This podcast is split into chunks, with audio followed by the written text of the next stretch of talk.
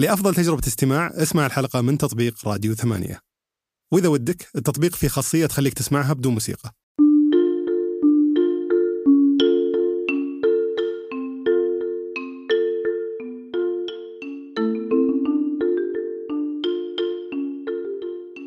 يلا حيهم.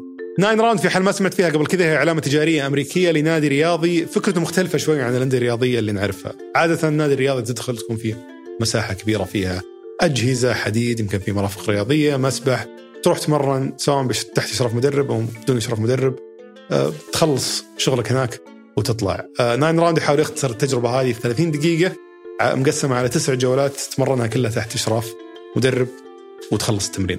الفكرة بدأت في أمريكا وتوسعت من خلال امتياز تجاري لأكثر من 700 فرع في أكثر من 30 دولة. 40 من هالفروع موجودين عندنا في السعودية، أسسهم صاحب الامتياز التجاري اللي هي شركة سعودية هنا. بنستضيف الرئيس التنفيذي لهالشركة اليوم خالد الحنطي، تكلم معاه عن سوق الأندية الرياضية بشكل عام في السعودية، بما أنه أول مرة نستضيف أحد في هالقطاع. نتكلم عن المنافسة، نعرف أنه فيتنس تايم مثلا مسيطر على سوق الأندية الرياضية، فكيف هم يقدرون ينافسون في ظل المنافسة هذه، خاصة يقدمون فكرة جديدة. هل أنهم مثلا يستهدفون الناس المشغولين اللي يبغون بس تمرنهم 30 دقيقة، ولا أنهم عندهم طريقة ثانية في استهداف المشتركين اللي يقدرون يحصلون عليهم من المهتمين بممارسة الرياضة. نتكلم أيضا عن سلوكيات المستهلكين وش اللي تغير فيها بشكل عام، كيف تأثير المواسم على موضوع ممارسة الرياضة في الأندية، كيف تأثير المنافسين اللي ممكن يكونون كبار مستقبلا زي المنصات التقنية.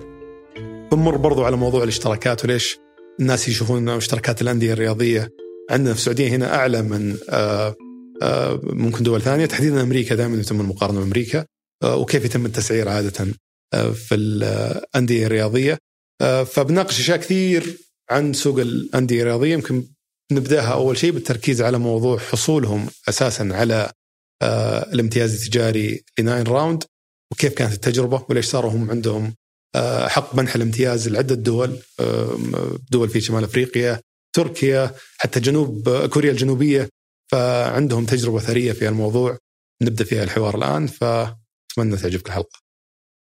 حياك الله أخوي خالد. الله يحييك. أنا سعيد وشيء باستضافتك، لأنه من زمان وحنا نحاول نجيب أحد في القطاع الرياضي أو اللي سميته قطاع الصحة والعافية.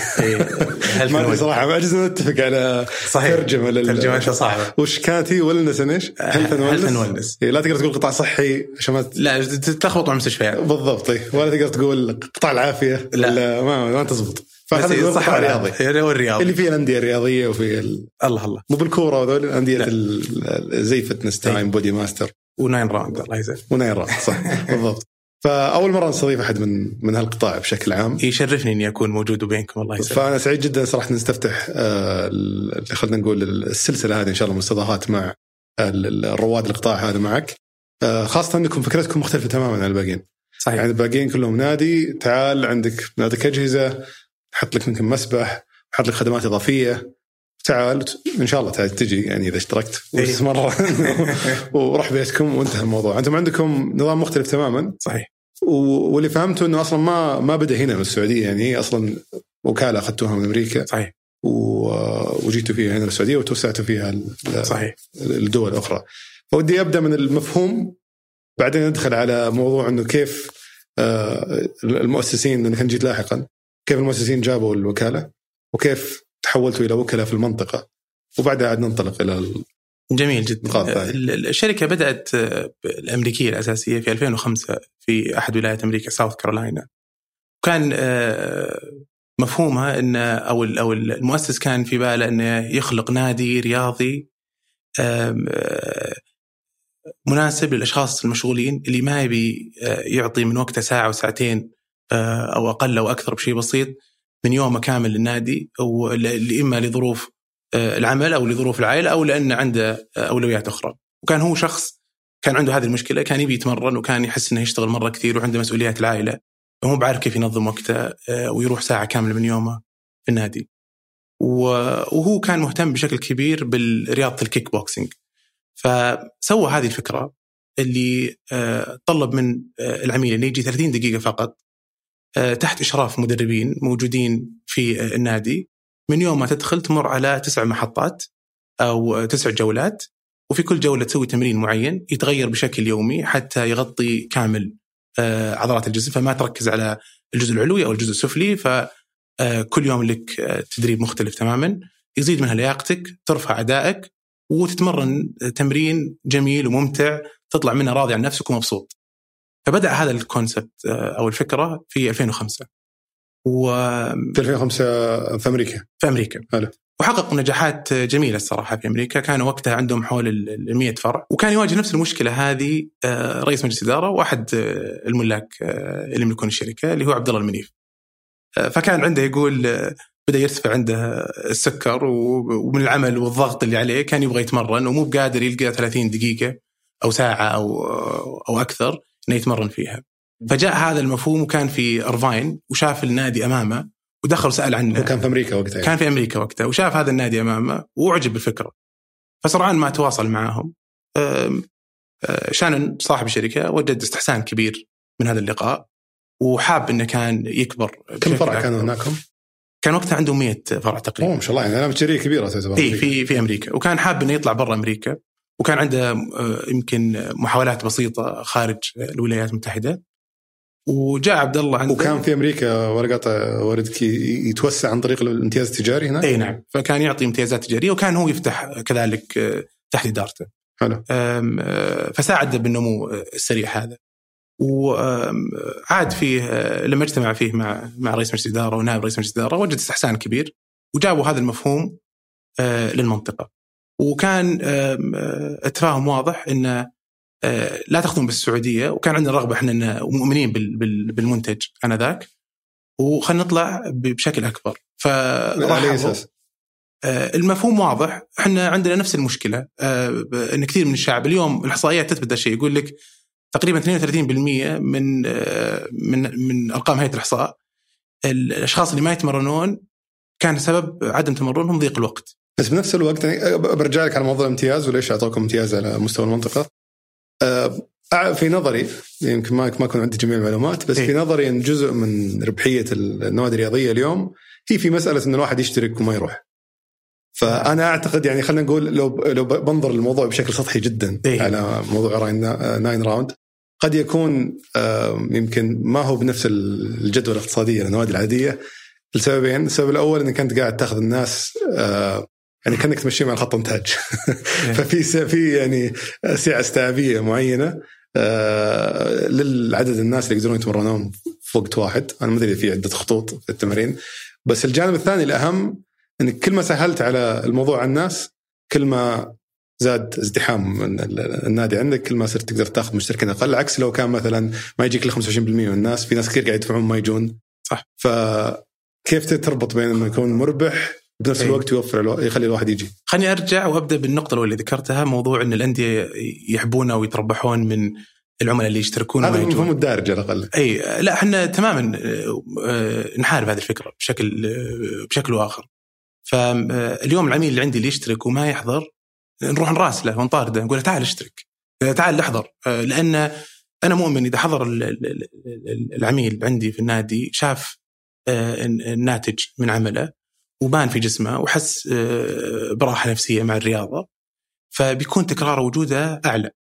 فبالعكس المفهوم إنه ما يجي، إحنا نتوتر إذا شفنا عندنا عدد مشتركين ما يجون، نتوتر نروح نواصلهم ونرسلهم ونكلمهم، هل عندك ملاحظات، هل شفت شيء ما عجبك، هل عندك أي إشكالية معينة، ونحاول نجذبهم مرة أخرى إنهم يرجعون للنادي. هذه بشكل عام. وبشكل خاص بعد ترى جدوتها الاقتصادية أعلى لو جاء، لأن إذا جاء كثير من الأشخاص اللي يحبون يروحوا النادي لازم يعلموا كل اللي حوله رايح النادي، فيقول أنا رايح النادي 9 راوند، أنا راجع من النادي، أنا بطلع للنادي، فهو سوق لي هو أثناء وجوده وخروجه من النادي. واحد. وثانياً إذا تغير جسمه وبان نحفة وبان جسمه الرياضي وكبرت عضلاتها أو عضلاتها وجسمها وما إلى ذلك، سوالي دعاية وهو يمشي في مكانه، فكل أحد يشوف يقول والله تغيرت، يقول لي والله أنا صرت أتمرن في نادي 9 راوند. فبالعكس إن الهدف حقنا إن العميل يجي بشكل منتظم وما ينقطع. واللي ما قد شاف النادي هذا، وحتى بالنسبة لي للشخص اللي ما قد صراحة اشتركت في فرع 9 راوند، هل هو خط واحد لكل المشتركين لازم يمرون في 30 دقيقة ذي؟ وهذا المفهوم الثاني، النقطة الثانية ذكرتها، هي 9 جولات، في كل جولة تجلس فيها تقريبا 3 دقائق، وبين كل جولة في رياضات معينة تقوم فيها 30 ثانية، فتخلص 9 جولات ب30 دقيقة. هذه الجولات هي يشرف عليها مدرب مدربين إلى 3 على حسب وقت الذروة لا، أو مدربات في الفروع النسائية، والجميع يمر بهذا المسلك، ويعتمد على مهاراتك وأدائك ولياقتك. التمرين عندك يزيد وينقص، لأن كل جولة يجي المدرب عندك والمدربة ويشرح لك وش المفروض تسويه في هذا الجولة. فإذا أحد عنده إصابة معينة مثلا أو ما يقدر يستخدم عضلة معينة، فيصير له تحوير لهذا التمرين بشكل أو بآخر بحيث يتناسب معه.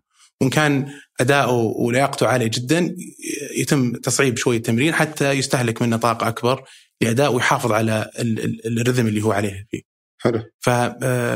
فهذا يعطي النادي أو يعطي المشترك فرصة أنه يمر على 9 جولات مختلفة، وكل يوم التمارين تجي من أمريكا على فكرة، من المركز الرئيسي بشكل يومي، فتتغير التمارين بحسب يومها، فما يتكرر عليك هذا التمرين. وذكرت أنت في أحد النقاط اللي ذكرتها في السابق موضوع الطاقة الاستيعابية، الطاقة الاستيعابية برضو ذكرت موضوع كفاءتها أو العائد المالي. بالعكس ترى صح إن فروعنا أصغر بس تكاليفنا أصغر بكثير، فالعوائد اللي تنتج من هذه الفروع بحسب حجمها مناسب جدا. وش يخلي تكاليفك أقل من تكاليف النادي التقليدي؟ حجم الإيجار، المنطقة الترميم اللي بنيتها، يعني تبني أو ترمم فرع صغير الحجم مقارنة بالجمات الكلاسيكية. ثانيا صيانته وتكاليفه الكهربائية والإيجار إذا كان محل إيجار أقل بكثير من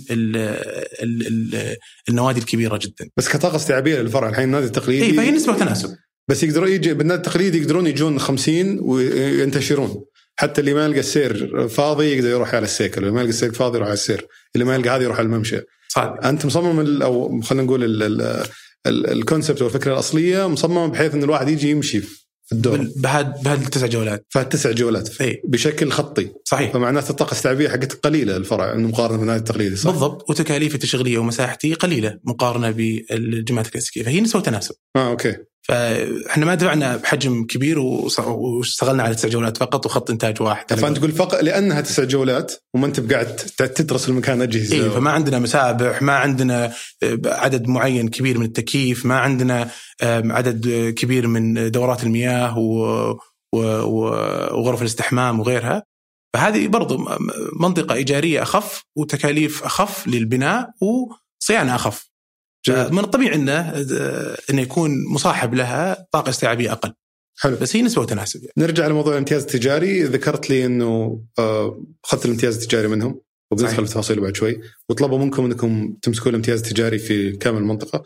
وش الدول اللي احنا اليوم نمسك؟ 11 دولة شبه، يعني دول عربية، شمال أفريقيا، تركيا، وكوريا الجنوبية. خارج من هذه المنطقة بعض الدول اللي فجأة الكوريا الجنوبية. أيه بجيك فيها. خارج من هذه المنطقة بعض الدول اللي يا يواجهون صعوبات اقتصادية أو سياسية، مثل فلسطين، ليبيا، والله يعني ينصرهم ويرفع عنهم. فهذه الدول اللي ما هي داخلة ضمن هذه أمثلة الدول اللي ما هي داخلة ضمن النطاق حقنا. ليش كوريا الجنوبية؟ كوريا الجنوبية فيها أرقام فلكية وجميلة وحلوة، وشفناها أمامنا، وصراحة حرصت جدا أننا ناخذها، وكان سعرها برضو مغري كامتياز تجاري، فما هو بتكاليف العالية. كوريا مهتمين بكثير من البراندات الأجنبية وبالذات الأمريكية إن صح التعبير، وعندهم قوة شرائية جميلة. على سبيل المثال الحصر، مثلا عدد فروع ستاربكس اللي موجودة في كوريا الجنوبية 1650 تقريبا فرع، وهذا ثاني أعلى دولة في العالم بعدد فروع ستاربكس الموجودة عندها، يليها بريطانيا ب750 فرع. أوكي. فسؤال ثاني، يمكن مستحوذ السوق ستاربكس كاملة. تشوف دانكن دونت عندهم فوق 1000 فرع موجود، وهذه كلها براندات أمريكية، وكلها تعتبر إلى حد كبير منتج ما هو برخيص يعني لفئته.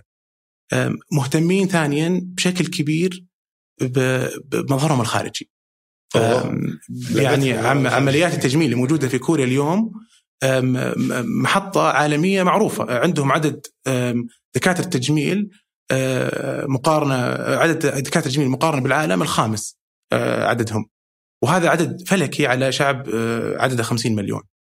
وثلاثة كثير منهم نشط، ويعتبرون من نشط رياضيا أقصد، ويعتبرون من الدول الأولى في العالم بعدد المواطنين أو المقيمين النشطين مقارنة بالعدد الكلي. غنائيا بعد أتصور. فهذه كلها أمور كانت تستدعي أننا ندخل فيها. فدرسنا السوق بشكل سريع وشفنا مين اللي موجود، وأكبر كونسبت موجود بعدد كبير هو برضو كونسبت نادي رياضي أمريكي اسمه كيرز، وعدده كبير جدا ونفس المفهوم قريب من الاستديو، وهو اليوم الاستديوات الرياضية هو يمكن الترند الجديد اللي دارج اليوم في كثير. وش ما خلي ليش يعني ما يجي أحد من كوريا الجنوبية ويأخذ الوكالة؟ ليش ما جاء؟ ومن حظنا يعني، فإحنا خذناها ونتعاون معه إذا في أحد في عادة ما نحلم امتياز زينا ناين راوند في الحالة ما يمكن يفكر إنه خلينا نجرب، يمكن في أحد هناك رائد في القطاع الرياضي أو مستثمر، أو أروح أكلمه ليش أروح أعطي واحد سعودي يدير. أتوقع شغلتين، أول هو جربنا فترة طويلة ومبسوط منه من أدائنا وأرقامنا. متى دخلت كوريا الجنوبية أنت؟ في 2021. أوكي. مو بدخلناها، امتلكنا حقوق الامتياز فيها. إيه بس يعني بديتوا تأسسون كيف أحد ثاني صار يعني تمنحون الامتياز لأحد هناك. وهذه فكرتنا لما جيت الشركة، حطينا استراتيجية معينة اللي هي فيما يخص الامتياز التجاري. معلش في نقطة بس أنا يمكن نطيتها عشان كذا شوي نحاسة السالفة شوي. قالوا لكم أنتم بتصيرون الماستر فرانشايزي أو مالك حقوق الامتياز الأعظم. ما أدري شو ترجمها صراحة، بس اللي يصير عندك الحق إعطاء الامتياز للناس آخرين. صحيح. هذه وش فرقها عن أنك تكون مجرد أنك تحصل على حق الامتياز من طبعا الشركة. هذه لها ميزة كبيرة للجميع، يعني الأمريكا بدل ما يتكلم مع 10 أشخاص أو 15 شخص في السعودية أو بين السعودية والبحرين والإمارات والكويت وغيرها من الدول، يتكلم مع شخص واحد. فمناقشة العقود، الدفع، الأفكار الجديدة، التطوير اللي قاعد يصير، ما يتكلم مع 50 واحد في السعودية أو 10 أشخاص. ناين راوند في المنطقة. فأنا يتكلم معي، وأنا مسؤول إني أدير من المغرب إلى يعني الإمارات وعمان وبعدين كوريا الجنوبية. وعادة وش تحصل عليه غير طبعا حق إنك تمنح الامتياز الجهة أخرى؟ هل إنك برضو تتشارك معهم في عوائد الامتياز؟ طبعا بعالم الامتياز فيه أمور مختلفة، وكل مانح امتياز له شروط معينة بنسبته من هذه الأمور. فمثلا في أحد يطلب نسبة من المبيعات، في أحد يطلب نسبة من المبيعات مع مبالغ محدودة، في ناس يطلبون مبالغ محدودة فقط ما لها دخل بنسبة المبيعات. فتفرق وكيف أنت تناقش صاحب الامتياز وقدرتك على المفاوضة. فحنا يعني تفاوضنا معهم والحمد لله، يعني بوجهة نظري خذينا يعني فرصة أكثر من رائعة وخلتنا أننا نستمر ونجدد. ففي سبتمبر هذه السنة اللي فاتت جددنا اتفاقيتنا مع ناين راوند لتقريبا 25 سنة قدام، وهذا يدل على قوة الترابط بيننا وبينهم وأن كيف علاقتنا جيدة. أرقامنا اليوم في السعودية بشكل خاص مقارنة بأرقام الأندية الأخرى لناين راوند في العالم، إحنا نفوقهم بشكل كبير من ناحية عدد الحضور، من ناحية المبيعات، من ناحية عدد المشتركين لكل نادي. فبس عشان أستوعبها الآن، عشان بس أشرح النقطة هذه أكثر يمكن للشخص اللي ما قد مر عليه الموضوع الامتياز قبل كذا. الحين شركة ناين راوند تمنحك حق استخدام العلامة التجارية والدليل التشغيل وما إلى ذلك. تنشئ ناين راوند في السعودية وهم لهم عائد مادي من الموضوع هذا لأنهم سهلوا لك تأسيس وإدارة الموضوع هذا. الآن لما تكون أنت عندك أيضا الحق أنك تعيد منح الامتياز الجهة أخرى، هل تأخذ نفس المنافع اللي يأخذونها منك ناين راوند سواء كانت نسبة أو مبلغ مقطوع أو أيا كان، بس إنه مثلا بشكل أصغر من الناس اللي طبيعي يعني بحسب الحجم وحسب الدولة اللي هو ماخذها أو عدد الفروع المتوقع لها. فلكل شركة لها حسبة معينة بكيف يحسبون قيمة الامتياز التجاري المعطى من مثلا من عندنا لأحد آخر. وعبء إدارة موضوع الامتياز التجاري والتشغيل، الجانب التشغيلي فيه يعود علينا احنا. فامريكا تستفيد من هذا الموضوع او مانح امتياز الاساسي. هذا اصعب شيء في موضوع اي لانه هو ما يبغى يتكلم مع 50 شخص. ايه ولا يبغى يقعد يتابع وراهم. ايه يعني يتكلم مع خالد ويتكلم مع علي ويتكلم مع عبد الله وهذا عنده مشكله خاصه وهذا عنده مشكله خاصه وهذا برضهم يقدمون دورات تدريبيه ويشرحون المفهوم بشكل كبير وبعدين تصير سياسات تجدد بشكل دوري. فبدل ما يجلسون مع شخص ويحاولون يقنعونا ويفهمونا ويوصلون رسالة ويتأكدون إن هذا اللي يستخدم علامة ناين راوند قاعد يطبق الشروط والأحكام بالطريقة اللي هم يشوفونها مناسبة حسب ما اتفق عليه في البداية ولا لا. فدائما إنك كل ما قللت عدد الأعضاء اللي أنت تتعامل معهم كل ما صار العملية أسهل وأسرع.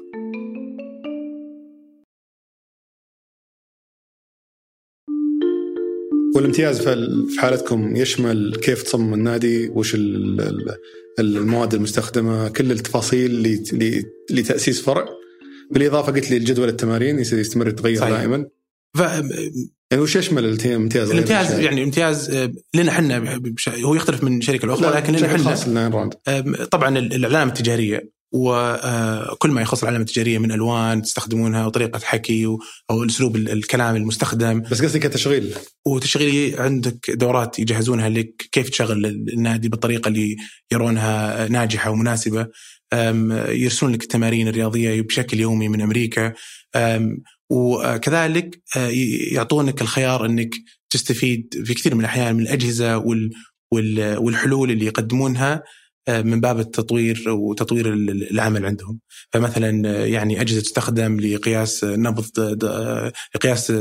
نبضات القلب وكيف تحسب منها عدد الكالوريز اللي حركتها وهلوم جرة. فهذه أجهزة هم يجيبونها ويسوون لها مراجعة ويختبرونها ويتأكدون من جودتها، وبعد ما ينتهي هذا المسار كله يقدمها لك كحل إذا تبي تستخدمه مع عملائك. بس وش حسب تجربتكم وش أبرز المزايا والعيوب اللي واجهتوها؟ شوف الحمد لله يعني علاقتنا مرة ممتازة معهم. فالمزايا بس خلنا نقول يعني عشان ما تصير موضوع إساءة اللي لاحظتوها في من ناحية تحديات تحديات العمل ضمن نطاق الامتياز التجاري. ممتاز. الفائدة إنه يريحك بشكل كبير من إنك تفكر كيف تطور المنتج حقك بشكل عام.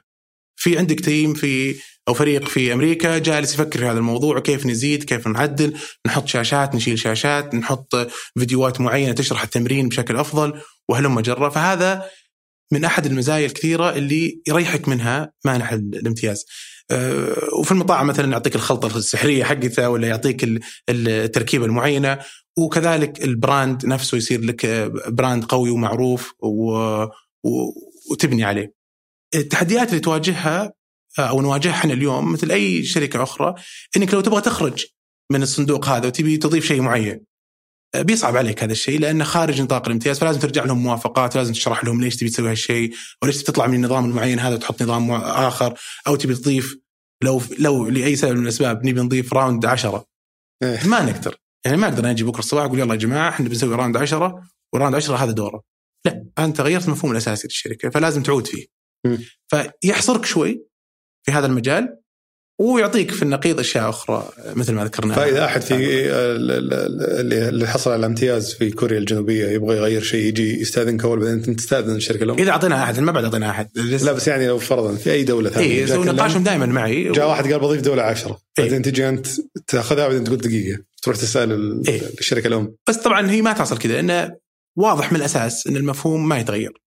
ومن قبل لا ياخذ كمثال مو على الجوله 10 بس قصدي اشياء اضافيه صغيره يعني فاذا يبغى يطلع عن نطاق يبغى يستخدم سيستم جديد على سبيل المثال خارج عن السيستم اللي المستخدم لمانح الامتياز لازم فيها موافقات، وحنا وافقنا بمانح امتياز جيد. فالموافقات اللي عندنا الحمد لله كانت سلسه لحد كبير، ولكن هذه من الامور اللي لازم ترجع فيها وتاخذ موافقات وتشرح ليش هذا الشيء انسب لك من هذا، وقد يجي الجواب لا إحنا عندنا هذا السيستم ومؤمنين فيه وما بنغيره. وكيف تشوفون السوق حاليا والمنافسة فيه واللاعبين الموجودين الآن في السوق؟ لأن تعطينا نظرة عامة على سوق الصحة والعافية. إذا بتكلم عن قطاع الرياضة بشكل عام، القطاع قاعد يكبر بشكل ملحوظ يعني، ويعود الشكر بشكل كبير لعدة جهات حكومية، منها وزارة الصحة ومنها وزارة الرياضة.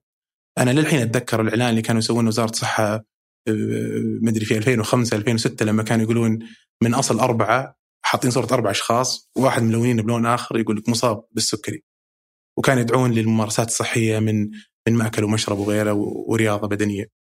فهذا زاد الوعي مرة عندي. شافوا ما زبطت الأمور مرة راحوا جابوا لك واحد هو يمثل داء السكري. يعني حاطين صور رمزية، حتى 4 أشخاص رمزيين يعني آيكونز ما هي، بس إنه قالت من أصل 4 هذا مصاب بسكري. وكنا لو تلتفت كثير من ولا زال يعني إلى حد كبير اليوم من الأقارب والأصحاب في أحد مصاب، تلقى مجموعة على الأقل يعني 100%.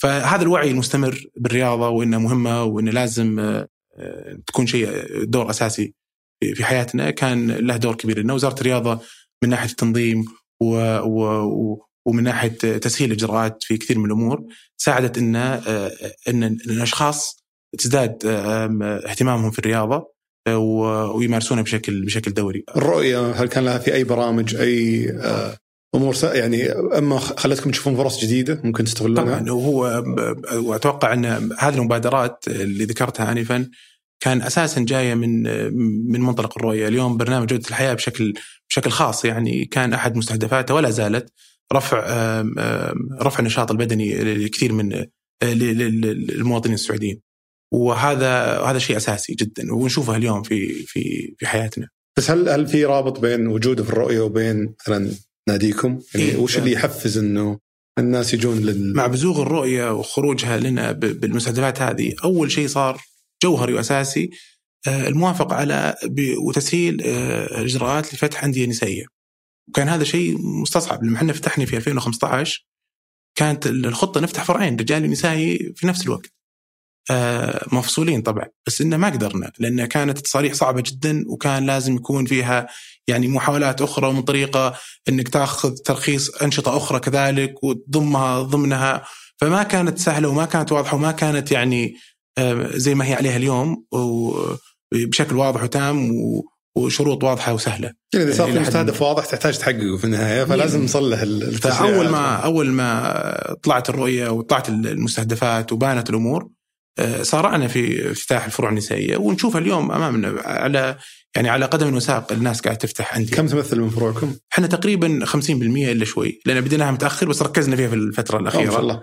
وقاعدين نستمر الآن نفتح، وهدفنا أن نكون 50% رجالي و50% نسائي. أنا بدخل معك على سلوك المستهلك بشكل عام، بس قبل ما أدخل فيها أخذ أكثر من نقطة بالمنافسة، من ضمنها مثلا سيطرت الآن لا يخفى عليك فتنس تايم ما شاء الله مع كل السوق. تحس أول ما تبي تفكر نادي رياضي هم اللي عندهم عقارتهم التوب اوف مايند أو اللي هم يجون في بالك على طول فتنس تايم. فالسوق تحسه كذا كله فتنس تايم، بعدين في كذا مجموعة صغيرة أو مجموعات كثيرة من النوادي المتفرقة.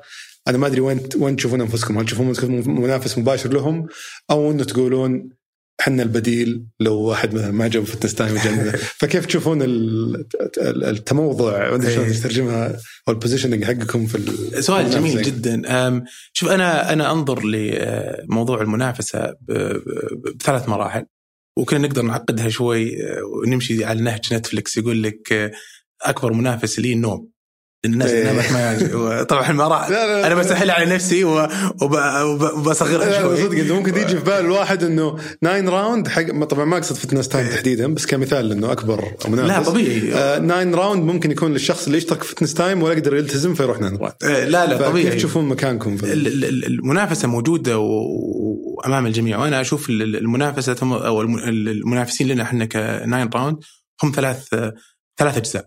الجزء الأساسي والأقرب هم شركات أو الأندية اللي مفهومها قريب من مفهومنا، استوديو فيها مدرب شخصي وعليها أو يوجد فيها حصص معينة أو حصص مفتوحة زي حالتنا.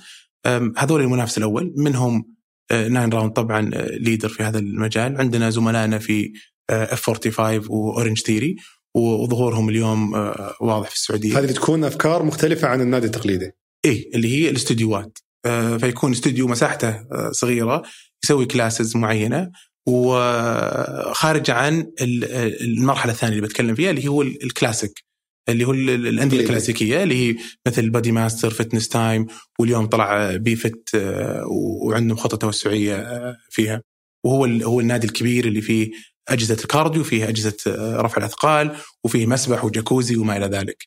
وبينهم بتشوف في بعض الأندية اللي مثل أرينا وكروسفيت أو انترفل آسف، اللي عندهم كلاسز وعندهم برضو أجهزة معينة، بس إنهم ما هم بالحجم هذا ولا هم بحجمنا، فصايرين بالنص. الدائرة الثالثة والأكبر من المنافسين اللي هم الشباب اللي يركضون في وادي حنيفة، واللي يركبون دراجات أول الصباح وآخر الليل، واللي يلعبون بادل، واللي يركبوا واللي يلعبون كورة.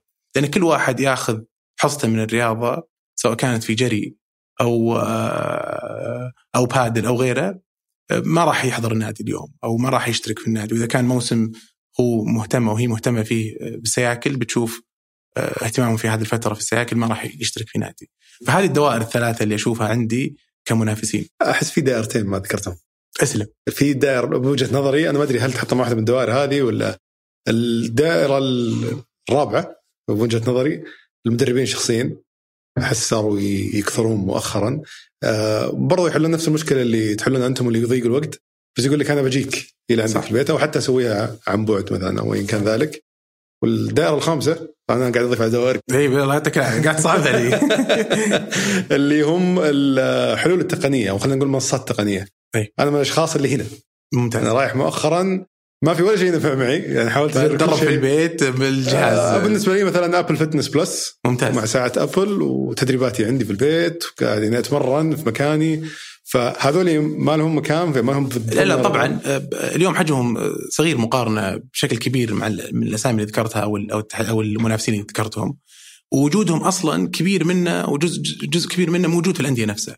تقدر تاخذ مدرب شخصي يتمرن في نادي، وأصلا النادي نفسه يجهز لك هذا الشيء ويعطيك أسعارهم وكيف تقدر تشترك والباقات اللي موجودة وما إلى ذلك. والأجهزة شيء حديث علينا جديد، وشفناها يعني بشكل أوضح في 2020 لما بدأ الحجر الصحي، فصاروا يحاولون إنه يجون كلين البيت وأجهزتهم بالتكنولوجيا وما إلى ذلك. وهذا بارز وطالع لسه، يعني ما هو بالحجم الكبير اليوم، ولكن قاعد ينمو. فأنت تقول إنه موجود لكنه ما هو ما لسه ما كان ما ما سوقه ما كبر، يعني ما هو بالكبر. وصراحة يعني كثير من الدوافع اللي تخليك تحمس تجي النادي وكذا، اللي هو الكوميونتي اللي أنت فيها والمجموعة اللي أنت فيها. لما تشوف العالم تتمرن تتحمس، لما تشوف واحد يرفع أثقال أكبر منك تشد حيلك، لما تشوف واحد خلص الناين راوند وأنت لسه في الرابعة تقول لا بكمل. فوجود هذا المجتمع يساعدك إنك تخرج أفضل ما عندك، ويحمسك أكثر ما أنك تكون بالحالة وتمرن. بس أنت ما قلت الآن وش نوع المستهلك اللي يستهدفونه؟ هل إنه اللي بيسوي رياضة إجمالا، ولا تحاولون توصلون للناس مثل ما ذكرت مثلا اللي المشغولين فقط؟ اللي مشغول تعال أنت لنا، يمكن اللي عندك متسع من الوقت يمكن ما راح نضيع وقت تستهدف لك بتروح فتنس تايم ولا بودي ماستر ولا. هل في نوع معين من العملاء؟ إيه طبيعي يكون عندك مستهدف فئة عمرية معينة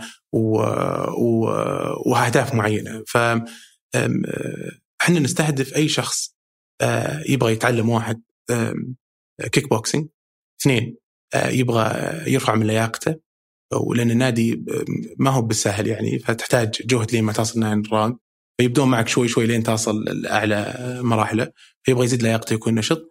واللي حاب إنه يتمرن وما عنده وقت بغض النظر عن أهدافه. فهذول الثلاثة المستهدفين عندنا اليوم، حتى حقين ونشوفهم كثير عندنا اليوم في النادي اللي يبني عضل. ما احنا بالنادي الصح له، بس يجي عندنا وشو هي زي الدائرة عندهم، يبني عضل بعدين ينشف، يسمونه تنشيف، اللي يشيل الدهون عنده. فكيف ينشف؟ إنه يعمل رياضات كارديو تحرق الدهون بشكل أكبر، فتبرز العضلات عنده بشكل أوضح. هذول يشوفهم كثير يجون عندنا مرحلة انتقالية، يبني يرجع مرة ثانية يبني عضل، بعدين يجي ينشف عندي مرة ثانية ويطلع. ونشوفهم دائما موجودين بشكل يعني مستمر، يجي ويروح. هذول حقين ولا شيء وحش دوش أيوة يسأل عليك فيجون لأنه مسلي أكثر من إنك تركب سيكل في محلة، أو تركب أو تجري على سير معين. فرياضتنا ممتعة مرة وفيها حماس، وأصلا مجرد ما تلبس الجلوفز وتدخل في المود الكيك بوكسينج تحس إنك في عالم آخر. وعشان كده هذه الفئة اللي تشوفها دائما عندنا اليوم في النادي. وش أبرز السلوكيات اللي سواء لاحظتوها سابقا أو الآن في المستهلك، خاصة الاختلافات بين النساء والرجال؟ الصراحة في اهتمام أكبر في الرياضة. فروعنا ولله الحمد يعني قاعد تزدحم يوم بعد يوم. ففي قبول أكثر للرياضة بشكل عام، وأنا متأكد أن الأندية الأخرى حصلوا يعني نصيبهم من هذا الموضوع. نشوف عند النساء حرص أكثر ويجون بشكل مستمر أكثر، يعني نسبة عدد زيارات للنساء في الأسبوع أعلى من نسبة عدد زيارات رجالية في الأسبوع في الفروع الرجالية، وهذا صراحة يعني كان شيء يمكن لكثير من الناس غير متوقع، وإحنا طبعا نتفاجئ بالأرقام ونشوفها وندرسها ونحللها أكثر. هل توصلتوا لأسباب معينة؟ سلوكيات المستهلك، ما في سبب معين، هو نفس المفهوم ونفس الكونسبت. لو تشوف بس المعدل أو المتوسط تلقى هنا أعلى من هنا، عدد الحضور بالأسبوع مقارنة، وما أعرف يعني يمكن ظروف أخرى، يمكن الرجال يروحون يركبون سياكل أكثر أو يلعبون كرة قدم بشكل أكبر. النساء يبون يضربوننا بعدين، ما أدري ممكن في طاقة يعني. بس إجمالا كمثلا في نادي، يمكن أنتم لأنكم تشوفون البيانات عندكم سلوكيات المشتركين عادة، مثلا هل لاحظت مثلا ترند في الالتزام في الحضور على مدى المشتركين؟ هل كانوا مثلا فترة كورونا وبعد الحظر كانوا عندهم التزام في الرياضة عشان يسترجعون طاقتهم، بعدين صار في نزول في أي ترند شفتوه؟ إلا في ترندات كثيرة صراحة، أهم ترند واللي مستمر معنا بشكل دائم رمضان. العالم تبدأ تجدد هذه السنة الجديدة، عندهم رمضان، في رمضان علاقة قوية ما بين ببدأ سنة صحية جديدة، وهذا الرمضان هو اللي بيكون رمضان الصحي، ويتحمسون وتشوفهم يجون في النادي وعدد الزيارات تزيد بشكل مرة كبير في رمضان،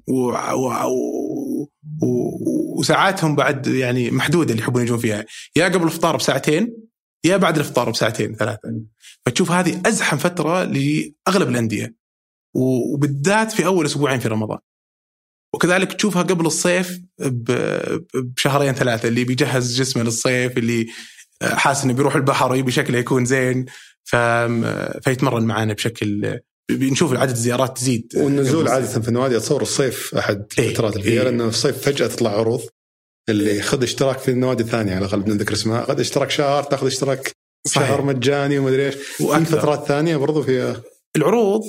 ويمكن هذا من الأمور اللي نتطرق لها فيما يخص التحديات أو المنافسين صح التعبير. اليوم من بعد سنة كورونا 2020 وامتداداتها إلى 2021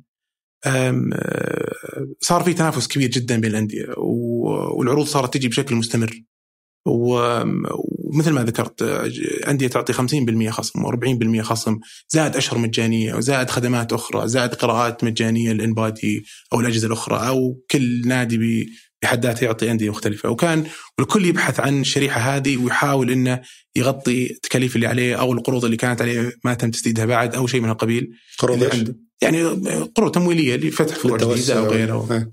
فأتوقع يعني الكل واجه مشاكل في فترة 2020 والكل قاعد يحاول إنه، بس في يعني مثل الصيف في تصور في فترات ثانية يكون فيها نزول في سواء في التجديد أو في الحضور أو في طبعا هذا اللي أقول لك، في فترة الصيف تنزل الاشتراك، يعني إحنا قبل الصيف بشوي تزيد الاشتراكات وتزيد أعداد الحضور بشكل ملحوظ كبير. وش الفترات الثانية في السنة اللي تعتبر على قولتهم لو سيزن أو انخفاض؟ الصراحة فصل الصيف بس، وبعدين تشوف أشياء مرحلية مؤقتة حسب المدينة لظروف تخص المدينة.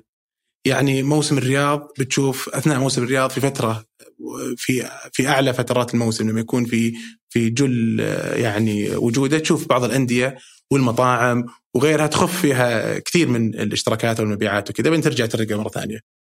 في موسم جدة تلقى في جدة نفس هالشيء، هذا لما كان في فورمولا 1 العالم مشغولة، لأن أنت بالأخير عندك ميزانية محددة وبتصرفها يا هنا يا هنا يا هنا، فبتشوف يعني المبيعات وأعداد الحضور حسب الملهيات الخارجية الأخرى كيف كيف كيف تكون. يعني جميل، أنا ذكرت قبل شوي موضوع الاشتراكات والعروض وما إلى ذلك، فدخلنا أنا مدخل جيد أتوقع موضوع التسعير، في انطباع عام إنه أسعار النوادي هنا مبالغ فيها بشكل عام، والأسعار أشوفها متقاربة، يعني ما أحس أنكم بعيدين من بعض مثلاً لو بتشوف المنافسين، ودائماً يتم مقارنتها في أمريكا، نشوف في النادي مثلاً على سبيل المثال مثلاً $20 في الشهر، شوفوا كم يأخذون اللي هنا، فعلى أي أساس يتم التسعير هنا بهذه الطريقة اللي يعني ممكن يرون لها الناس أنها أغلى من أماكن من دول أخرى. شوف مفهوم التسعير بشكل عام أو التسعير إيه مفهوم التسعير بشكل عام كبير ويدخل فيه أمور كثيرة. مفاهيم التسعير عندنا يمكن أو طرق تسعير ثلاثة اللي معروفة اليوم، تسعيرة بناء على الكوست اللي عندك تكلفة. أو التكلفة آسف، وتسعيرة أو تحدد تكلفتك بناء على التسعيرة. يعني مثلا منتج محدود سعره أو معروف سعره ما يتغير زي علبة الموية مثلا، أو منتج مسعر من الحكومة لأي سبب ما، الدولة حطت أسعار معينة ما تقدر تعداها، فيكون يحاول يبني تكاليفه بناء على هذه السعيرة. والشغلة الأخيرة اللي هو يسمونه competitive pricing، اللي هو تسعيرتك بناء على المنافسين الحاليين. الأولى وش ذكرنا معلش؟ الأولى تبني تسعيرتك بناء على تكاليفك، فتقول أنا اليوم تكليفتي مثلا تكاليف الاشتراك الواحد 1000 ريال، أنا ب20% أرباح سعري هذا. أو الثاني إنه في تقول السعر ثابت وبلعب تكاليفي وبنقصها وبزيدها لين ما أوصل للتسعيرة هذه بالربحية اللي أبغاها. حلو. والتسعيرة الثالثة اللي هي بناء على السوق، المنتج والمنافسين، كم تسعير المنتج هذا مع المنافسين، وش هي القيمة المضافة حقتك مقارنة باللي موجود، وبناء عليه تحدد. وقد تكون بعد هذه تلعب مثل الثانية، أنه تكون منافس يعطي اشتراك كذا، فكيف أقدر أعطي أقل وأحقق ممتاز ربحية. وقليل من الأشخاص اللي يأخذ شيء بحد ذاته وينهي، إلا ما تشوف تسعيرة تخلط ما بين هذه الطرق، فتبني واحدة وبعدين تشوف لها مقارنة مع الأشياء الثانية. مثلا لو تسعيرة السوق أغلى بكثير من تكاليفك، أرخص بكثير من تكاليفك، معناها أنت خسران، فلازم تعيد النظر فيها، يا تغيير يا تأكد أن سعرتك يبغى لها إعادة نظر أو تكلفك يبغى لها إعادة نظر على حسب المنتج والقيمة المضافة للمنتج. فحنا على نفس هذا المنتج اليوم، يعني مع نسبة الخصم اللي نشوفها وزي حرب الأسعار اللي قاعد تصير اليوم بالعروض والخصومات اللي تجي، ما أعتقد أن إحنا بعيدين بشكل كبير عن الدول الأخرى، بالعكس إحنا قريبين جدا. وكذلك القيمة اللي إحنا نضيفها في كثير من أنديتنا اليوم ما تشوفها بشكل مستمر وواضح مع الأندية الأخرى. يعني أتكلم عن نادينا حنا بحد ذاته، لو تدخل نادي 9 راوند في السعودية بتشوف تجربة مختلفة تماما من لو تدخل نادي 9 راوند في الولايات المتحدة. يعني المفهوم الأساسي عندهم ما في تكرم دورات مياه وشاور وكذا، هي صالة صغيرة 30 دقيقة 9 جولات وأطلع. بس إحنا لا، وفرنا خدمات أخرى. طبعا هذه لها تكاليفها ولها حسبتها، وطبعا وفي كثير من المنتج وفي كثير من الشركات يسعر بعلى لأنه استطاع، هي عرض وطلب، ما دام في طلب عالي كثير من من أصحاب المنتجات يقدر يرفع سعره. فما هي يعني ما هي بحسبة واحدة ولا هي بطريقة واحدة للنظر فيها.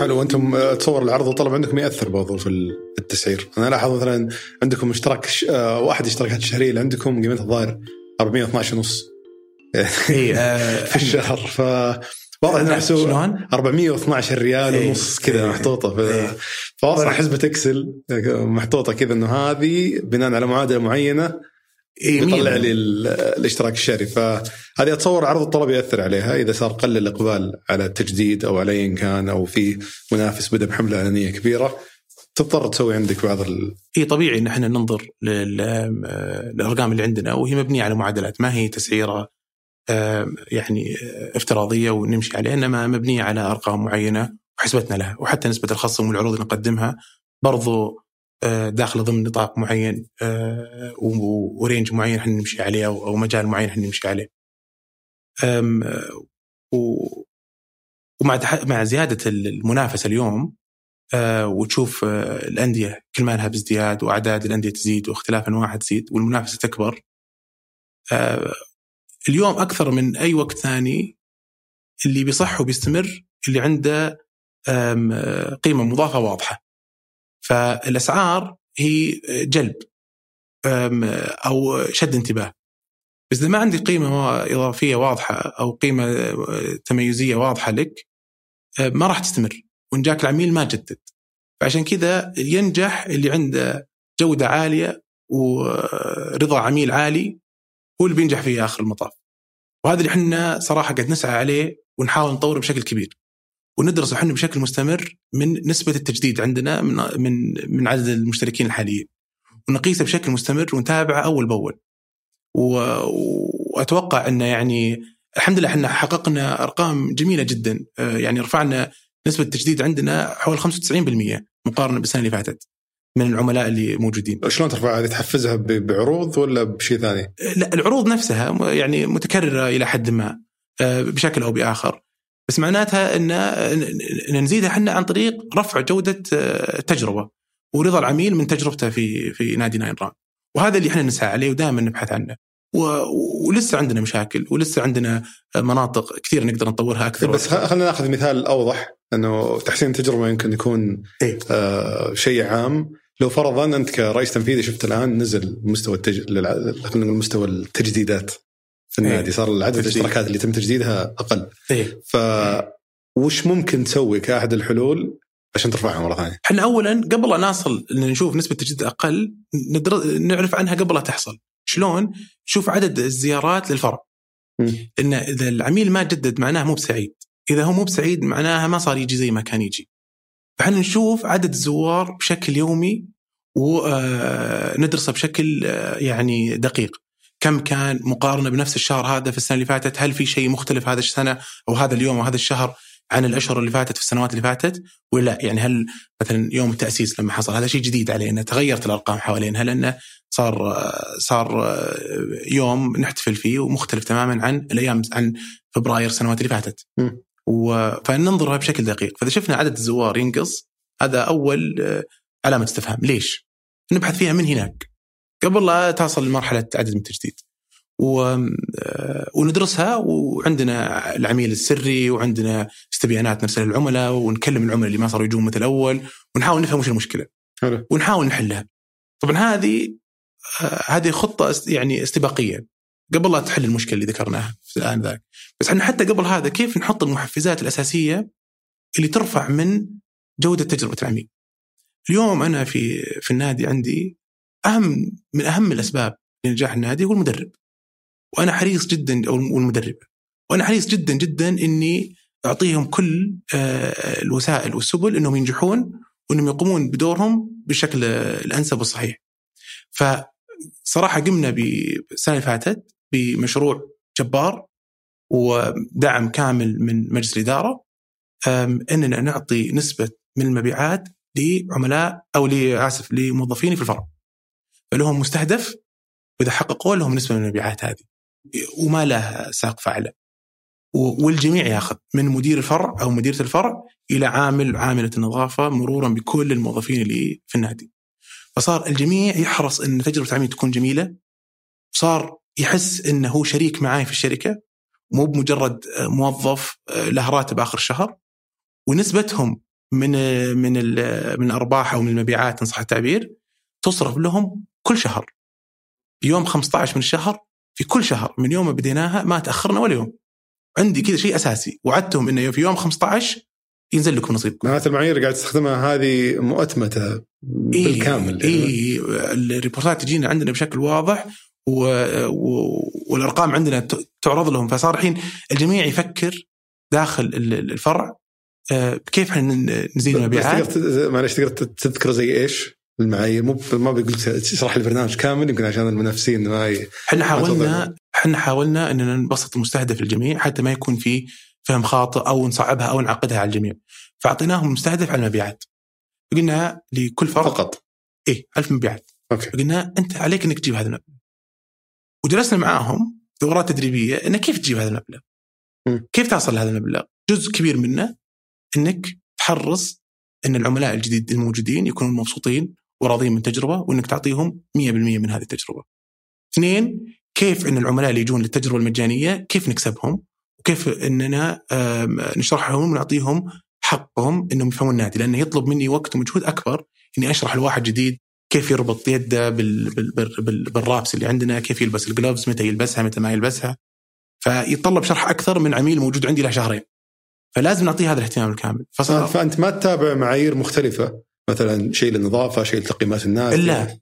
إلا بس أنا أقول لك المستهدف بعدين نشرح لهم هم اللي جوا الفرع. خليني أقول لك أنا وش فهمت الآن. أولا مش فهمت قبل شوي وش فهمت الحين. قبل شوي فهمت إنه عندك عدة معايير تتابعها مثلا تقييمات الناس، تقييم النظافة، كذا كذا كذا.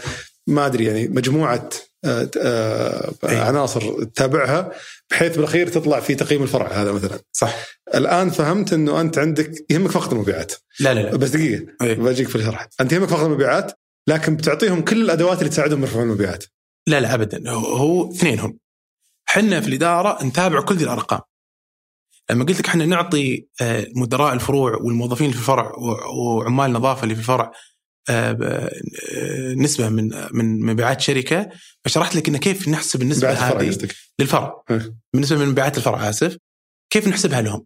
فبسطناها لهم إن خليناها إن عشان أنت تحسبها ترى رقمك، لأنه هو يحسب كم له نسبة وكم له مبلغ ينزل له من أول يوم، يقدر يعرف يحسب له باليوم كم حقق من المستهدف حق الشهر، يصرفها في يوم 15 من شهر المستهدف حق الشهر في المبيعات. المبيعات عامل النظافة شلون للفرع؟ عامل النظافة ما يصل هالمرحلة هذه، بس عامل النظافة يدري إذا كان عنده زحمة ما يتضايق إنه يا أخي فرعي زحمة، يدري إنه إن كل ما ازدحم الفرع وكثر عليه الشغل أو كثر عليها الشغل كل ما صارت خبر جميل لها إنه ترى بعد أسبوعين بيجينا البونس حقنا. فهو عامل النظافة عشان أوضح وجهة نظري، أنا عندي فضول شديد بالعكس. فعامل النظافة لو مثلا الدورات مياه كرمك الله ما كان فيها تنظيف جيد الشهر هذا بس التجديد زاد لسبب ما بيكافئ. لا ما راح يكافئ، لأن إحنا لما نربط مبيعات مع الفرع نربطها بشروط إنه ما يكون في شكاوي، ما يكون في مخالفات على الشخص نفسه، سواء كان مدير فرع أو في الاستقبال أو كان مدرب أو كان عامل نظافة. إذا عامل نظافة قصر في عمله حتى لو الشهر هذا حققنا المستهدف للفرع هذا ما ياخذ. جزئية المخالفات كيف تأتمتها عشان توصل لك بوقت كافي أنك تدخل المكافأة في يعني حنا ترفع الملاحظات بشكل يومي من الفرع للإدارة ويتم مراجعتها، فإن فصار الخبر صحيح وإن مراجعتها صحيحة وإن هذا الخطأ ظهر، ويترتب عن هذا النوع من الأخطاء خصم من البونس أو الخصم من النسبة في الأسبوعين الثانيات من الشهر يخصم من هذا الموظف. هذا حلو، ما بتعمق، خلي نقدر كثير على الموضوع ذا. الموظفين أنفسهم الكفاءات اللي استقطبهم خاصة المدربين، هذه كيف عادة آلية استقطابهم؟ يعني خاصة أنك كنت تدور ناس يمكن متخصصين أكثر في موضوع الكيك بوكسينج والتمارين اللي أنت تحتاجها. سو حنا نستهدف منطقة جغرافية كبيرة، نتكلم عن شمال أفريقيا، نتكلم عن السعودية بشكل كبير طبعا، نتكلم عن الفلبين، والآن قاعد نفتح أبواب لجنوب أمريكا أو أسف أمريكا الجنوبية وشرق أوروبا حتى نكبر الدائرة هذه ونجلب مدربين عندهم كفاءات عالية وخبرة في رياضة الكيك بوكسينج، ونساعدهم ونشرح لهم طريقة 9 راوند في العمل، ونعطيهم دورات تدريبية في الأكاديمية اللي عندنا، وبعدين ينطلقون لمهامهم اليومية. هل هي يعني جدا متقدمة درجة تطلب أحد يعني تستقطبون برا؟ هل في أحد هنا يقدر عندنا سعوديين كثير. أنا أولا شركة أقطاب اليوم في النطاق البلاتيني، يفرق من موسم لموسم، بس ما بين النطاق البلاتيني إلى أخضر مرتفع، أمورنا طيبة. عندي تقريبا حول 45% من عدد المدربين سعوديين، مدربين ومدربات، وأكثر من النصف 45 مدربات. فكانوا هذولي عملاء عندنا وقعدوا معنا سنوات أو سنة أو 8 شهور، وحبوا النظام مرة وتمكنوا منه مرة، وبعدين قدموا لما عرفوا أن عندنا شاغر وظيفي. فكثير من مدرباتنا اليوم كانوا متدربات عندنا، وكثير موجودين في السوق عندهم الرغبة هذه. وفي ناس ما عندهم أي خبرة في الكيك بوكسينج ولكن عندهم خبرة في رياضات أخرى، فنجلبهم ونجلس معهم بدورات تدريبية لما نحس أنه وصلت للمرحلة اللي هي تشعر أو هو يشعر وحنا نشعر بالارتياح أنه يكون في النادي بالحالة أو مع زملائه، ونرسلهم للفرع. حلو. وين رايحين مستقبلا خاصة مع يعني ارتفاع أو خلنا نقول كبر حجم السوق وش سميت الدوائر اللي ذكرتها؟ يعني سواء التدريب المنزلي في البيت أو التدريب، يمكن التدريب المنزلي في البيت مكلف شوي، بس خلنا نقول الحلول التقنية تحديدا اللي بتحاول تنافس النوادي مثل أبل وشركات ثانية، وتحاول تسهل الموضوع على العميل درجة مو بس تروح 30 دقيقة في النادي، لا خليك بجامتك تمرن في البيت. أي. فهل هذا تشوفونه يعني منافس مستقبلي تحتاجون تستعدون له الآن وتطورون الخدمات بحيث تصيرون تنافسون في البيت برضو؟ اليوم حنا في شركة أقطاب قاعدين نتوسع بثلاث مراحل أساسية. المرحلة الأولى هي على نطاق أقطاب نفسها، تستثمر في 9 راوند ومفاهيم ومنتجات مختلفة أخرى قاعدين نشتغل عليها الآن وتسمعون إن شاء الله عنها قريب. هذا المنطلق الأول اللي هو التنوع خارج 9 راوند. المنطلق الثاني نتوسع في 9 راوند داخل المملكة بشكل كبير. اليوم حنا عندنا مدن كثيرة ما بعد دخلناها وداخلين فيها السنة هذه، زي مكة المكرمة، المدينة المنورة، خميس مشيط. اليوم هذه كلها الآن عندي فروع شفتها قريبا جدا في الأسابيع البسيطة القليلة، وكذلك في مدن ثانية أخرى زي تبوك وجازان ونجران والطائف وغيرها من المدن اللي لسه بعد برضو ما دخلنا. ما زلت تشوفون في احتياج كبير على الرغم من انتشار النوادي الأخرى بشكل 100%. السوق كبير وقاعد ينمو، وميزتنا اللي قاعد نقدمها العميل واثقين منها مرة. وأحد مشاكلنا الأساسية اليوم وأكبر الشكاوى اللي تجي علينا بعض الأحيان إن زحمة فروعنا، وهذا يعني دليل جميل إن في احتياج أكبر ودنا نغطي هذا الاحتياج. والمدن الأساسية اللي احنا موجودين فيها بين الرياض وجدة والدمام والخبر لسه في احتياج زاد، لسه ما انتهينا منه. التوسع بيكون على كل هذه المجالات داخل السعودية. والتوسع الثالث والأخير اللي هو توسع 9 راوند خارج المملكة العربية السعودية. اليوم احنا في نقاشات كثيرة مع مصر ومستثمرين محليين في مصر بنشتغل معهم وندخل السوق المصري، كذلك كوريا الجنوبية بندخل فيها بشكل مثل ما ذكرنا في بداية الحلقة. فهذه طرقنا في التوسع. 9 راوند اليوم فيه منتجات قاعدة تطلع تحت تجربة إنها كيف يعطيك الممارسات الرياضية وانت في محلك وفي بيتك، للناس اللي غير راغبين إنهم يدخلون النادي أو اللي يحب يتمرن أثناء سفره وما عنده نادي 9 راوند يقدر يدخله، فيقدر إنه يدخل فيه بشكل أو بآخر. حلو. والجانب الرقمي أتصور فيه سفر إنه يقدر يتمرن في منزله.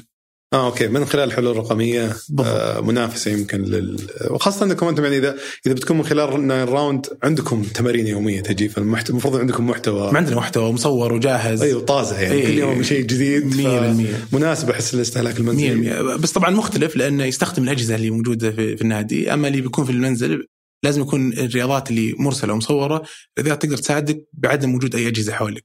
تقدر تتمرن وأنت في محلك من غير الأجهزة الكبيرة حقت 9 راوند اللي ممكن ما تكون بالسهل اقتناعها في البيت أو أثناء سفرك وعدم يعني وجودك في مدينتك. جميل، الله يعطيك العافية أخوي خالد. حمسني أروح أشوف وش يسوون 9 راوند إذا ما كان فرع جنب بيتنا زحمة. تشرفني بأي وقت. استمتع محلك ومنزلك. الله يسلمك. الله يخليك. استمتعت بلقائك اليوم وإن شاء الله لنا لقاء آخر بإذن الواحد الحق. بعد اللقاء إن شاء الله. يعطيك العافية. هذا كان بالنسبة لحلقة اليوم. شكرا لمتابعتك الحلقة. إذا أعجبتك أتمنى تدعمني بالنشر والتقييم، وإذا عندك ملاحظات يا ريت تشاركني إياها على حسابي في تويتر @دبيان أو إيميل البرنامج swalif@thmanyah.com. شكرا لفريق سوالف بزنس، في الإعداد عبد الملك آل سعيد، خلف الكاميرات ياسر بن غانم، في التحرير مرام ضبيبان وجميل عبد الأحد، وفي الهندسة الصوتية عبد العزيز المزي، وفي إدارة الإنتاج هنادي الهذلي وصالح باسلامة، وفي الإشراف على إذاعة 8 سحر سليمان. كان هذا سوالف بزنس، أحد منتجات شركة 8 للنشر والتوزيع.